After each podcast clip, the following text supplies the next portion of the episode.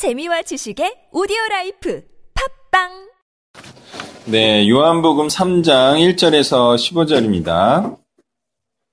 네, 먼저 1, 2절 교독합니다. 그런데 바리새인 중에 니고데모라는 사람이 있으니 유대인의 지도자라. 그가 밤에 예수께 와서 이르되 라비여 그가 당신은 하나님께로부터 오신 선생인 줄 아나이다. 하나님이 함께 하시지 아니하시면 당신이 행하시는 이 표적을 아무도 할수 없으리이다.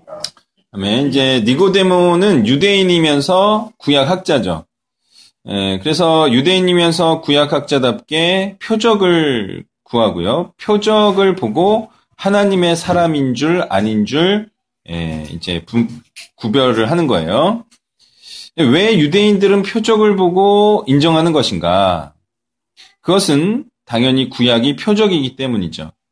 모세가 행한 열 가지 재앙, 엘리야의 불내림, 요나의 큰 물고기에서의 토해짐, 이 모든 것이 정말 중요한 다른 것을 말하기 위한 표적이었던 거죠. 이처럼 표적을 보고 진짜라고 생각한 니고데모는 표적이 갖는 진짜 의미를 알고자 예수님을 찾아왔습니다. 그런데 니고데모는 구약학자로서 구약의 수많은 표적이 갖는 의미는 모르는 자이죠. 그래서 계속해서 새로운 표적을 찾아온 거예요.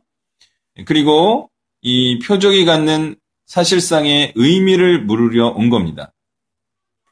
그러니까 유대인들은 이 표적이 갖는 진정한 의미는 사실은 모르는 사람이면서 계속 표적을 구하는 구약의 추구자들이다. 이렇게 볼 수 있겠습니다. 그런데 어떻습니까? 그런 표적은 이제 충분하지 않습니까? 진짜 이제부터 해야 할 일은 그 표적들이 갖는 궁극적인 의미, 그것을 알고자 노력해야 되는 거죠. 더더군다나 그 표적을 계속 추구하다가는 사단이 행한 이적을 표적으로 착각해서 그런 이적과 표적을 쳤다가 허송세월도 할 수 있기 때문에 우리는 하나님께서 베푸신 그런 표적에 대한 연구를 이제로부터, 이제부터라도 시작해야 되는 거예요. 그래서 그 표적이 의도하는 목표, 목적에 이뤄야, 이르러야 되는 거죠. 예수님께서는 이렇게 표적만 추구하는 자에 대해서 그 표적의 목적과 궁극의 의미를 이제 설명하려고 하십니다. 바로 이제 3절부터 그런 얘기를 할 거예요. 그래서 3절 이후에 나오는 내용은요, 바로 예수님께서 행하신 표적의 의미, 바로 그것을 설명할 거예요. 그래서 그 내용을 분명히 깨달아야 되는 거예요. 그러면 그는 표적이 의미하는 바를 이제 받아들이는 자가 되는 거죠. 3절부터 8절을 교독합니다. 예수께서 대답하여 이르시되 진실로 진실로 내게 이르노니 사람이 거듭나지 아니하면 하나님의 나라를 볼 수 없느니라. 니고데모가 이르되 사람의 날 보면 어떻게 날 수 있사옵나이까 두 번째 모두에 들어갔다가 날 수 있사옵나이까 예수께서 대답하시되 진실로 진실로 내게 이르노니 사람이 물과 성령으로 나지 아니하면 하나님의 나라에 들어갈 수 없느니라. 육으로 난 것은 육이요 영으로 난 것은 영이니 내가 내게 거듭나야겠다는 말을 놀랍게 여기지 말라. 사람이 입으로 불매 내가 그 소리는 들어도 어디서 와서 어디로 가는지 알지 못하나니 성령으로 난 사람도 그러하니라 아멘. 그리스도께서 행하신 표적의 의미는 바로 예수가 그리스도라는 진리를 말하는 것이었습니다. 그런데 표적을 보고 찾아온 니고데모에게 표적에 대한 의미를 설명해 주시면서 뭐라고 말씀하시느냐? 그러니까 아노텐이에요. 이게 위로부터 또는 다시 새롭게 태어난 새로운 이런 뜻을 갖고 있는데 예, 바로 위로부터 또는 다시 태어나야 한다라는 말씀을 하고 있어요. 그러니까 제가 좀 전에 표적의 의미는 예수가 그리스도라는 사실과 진리를 담고 있다고 했죠. 그런데 이것을 말씀하셔야 되는데 오히려 위로부터 나야 된다 또는 다시 거듭 태어나야 된다라는 말을 하고 있는데 이 둘 간의 연관관계가 뭐냐는 거예요. 이는 예수님이 그리스도임을 믿는 것이 곧 하늘로부터 온 영을 받아서 거듭난 새로운 존재가 된다는 것을 의미한다는 거예요. 다시 말해 거듭나려면 예수가 그리스도임을 믿어야 된다 이런 얘기를 한다는 거죠. 이것을 또한 어떤 표현으로 하셨느냐? 물과 성령으로 나는 것이다. 또한 이렇게 표현할 수 있다는 거예요. 자, 어머니의 뱃속에서 세상 밖으로 나오는 것을 육적 출생이라고 말하고요.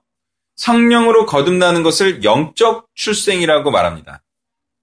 그러므로 처음 태어날 때의 지정의는 5절이나 6절에서, 말, 6절에서 말하는 영과 성령 있죠.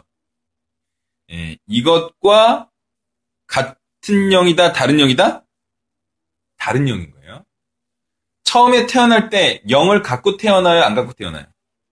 가지고 태어나는데 나중에 거듭날 때 영과는 다른 영이어야 된다는 거죠.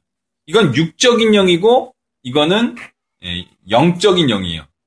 성령의 영이에요. 그러니까 이게 성경에서 육적이다라고 말할 때 진짜 육만 말하는 건 아니에요. 육적인 영을 오히려 더 말하는 거예요.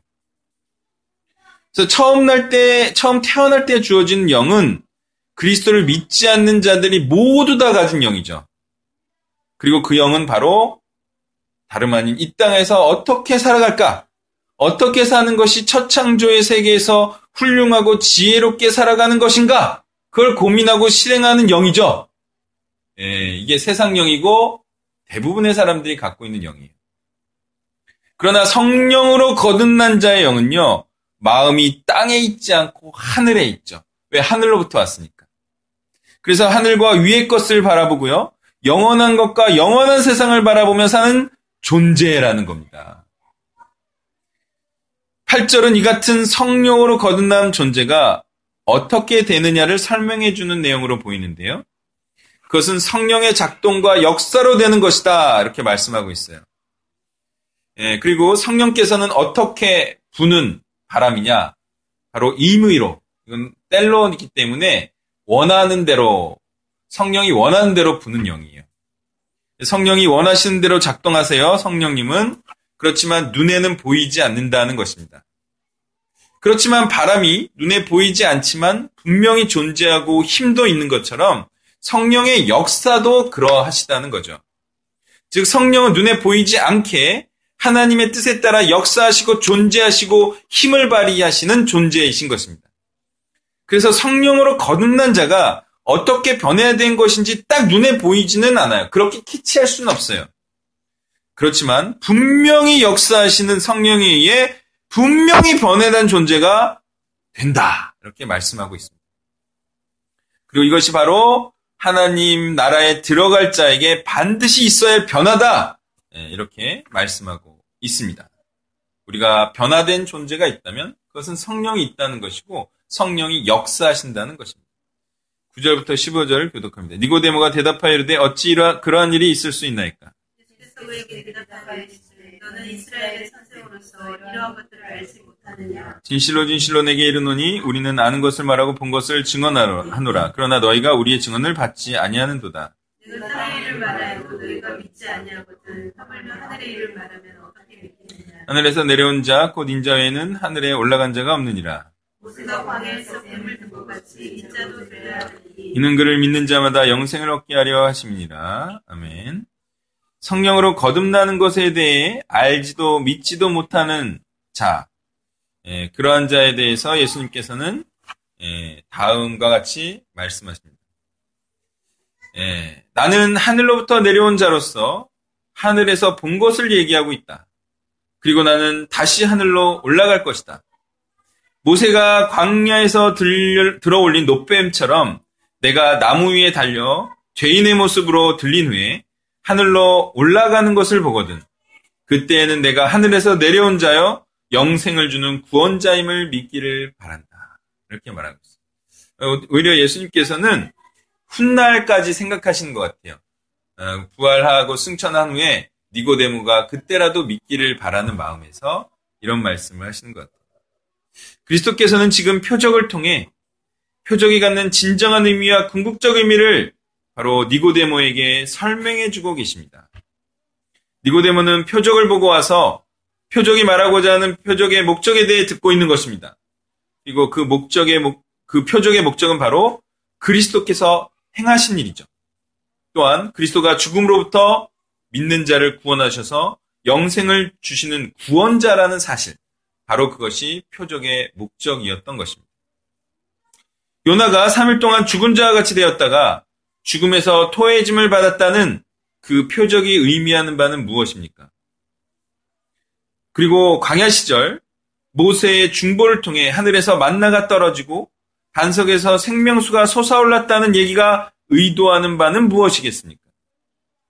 또 엘리야의 블레림이 말하고자 하는 궁극의 목적은 무엇이었겠습니까? 그것은 모두 다 그리스도께서 이 땅에 오셔서 할 일을 말하고자 함이었던 거죠. 아, 그것이 표적이 말하고자 하는 바였어요. 그러니 예수님은 바로 표적의 목적인 본인이 행하실 일을 지금 니고데메에게 말해주고 있어요. 그러므로 우리는요, 표적을 믿는다 함은 바로 예수를 그리스도로 믿고 영접하는 것을 의미하는 것이죠. 그리고 그것으로 말미암아 우리는 성령으로 거듭날 수 있다는 것. 말씀을 정리하면요. 성령으로 거듭나서 하늘에 속한 자로 살아가게 하는 것은 무엇인가? 이게 뭐와 연결되어 있다는 거예요? 바로 예수님께서 이 땅에 오셔서 자신이 그리스도임을 증거했던 바로 그리스도를 구원자로 믿음으로 그와 함께 살아가는 것. 그것이 바로 성령으로 거듭난 존재라는 것. 그리고 그것이 바로 성령으로 거듭난 하늘에서 내려온 영을 받아서 이제 그리스도와 같이 살고 그리스도와 함께 죽고 그리스도와 함께 다시 태어나 바로 복음을 전하는 자로 살아가는 바로 그러한 삶이 하늘에 속한 자의 삶이라는 것입니다.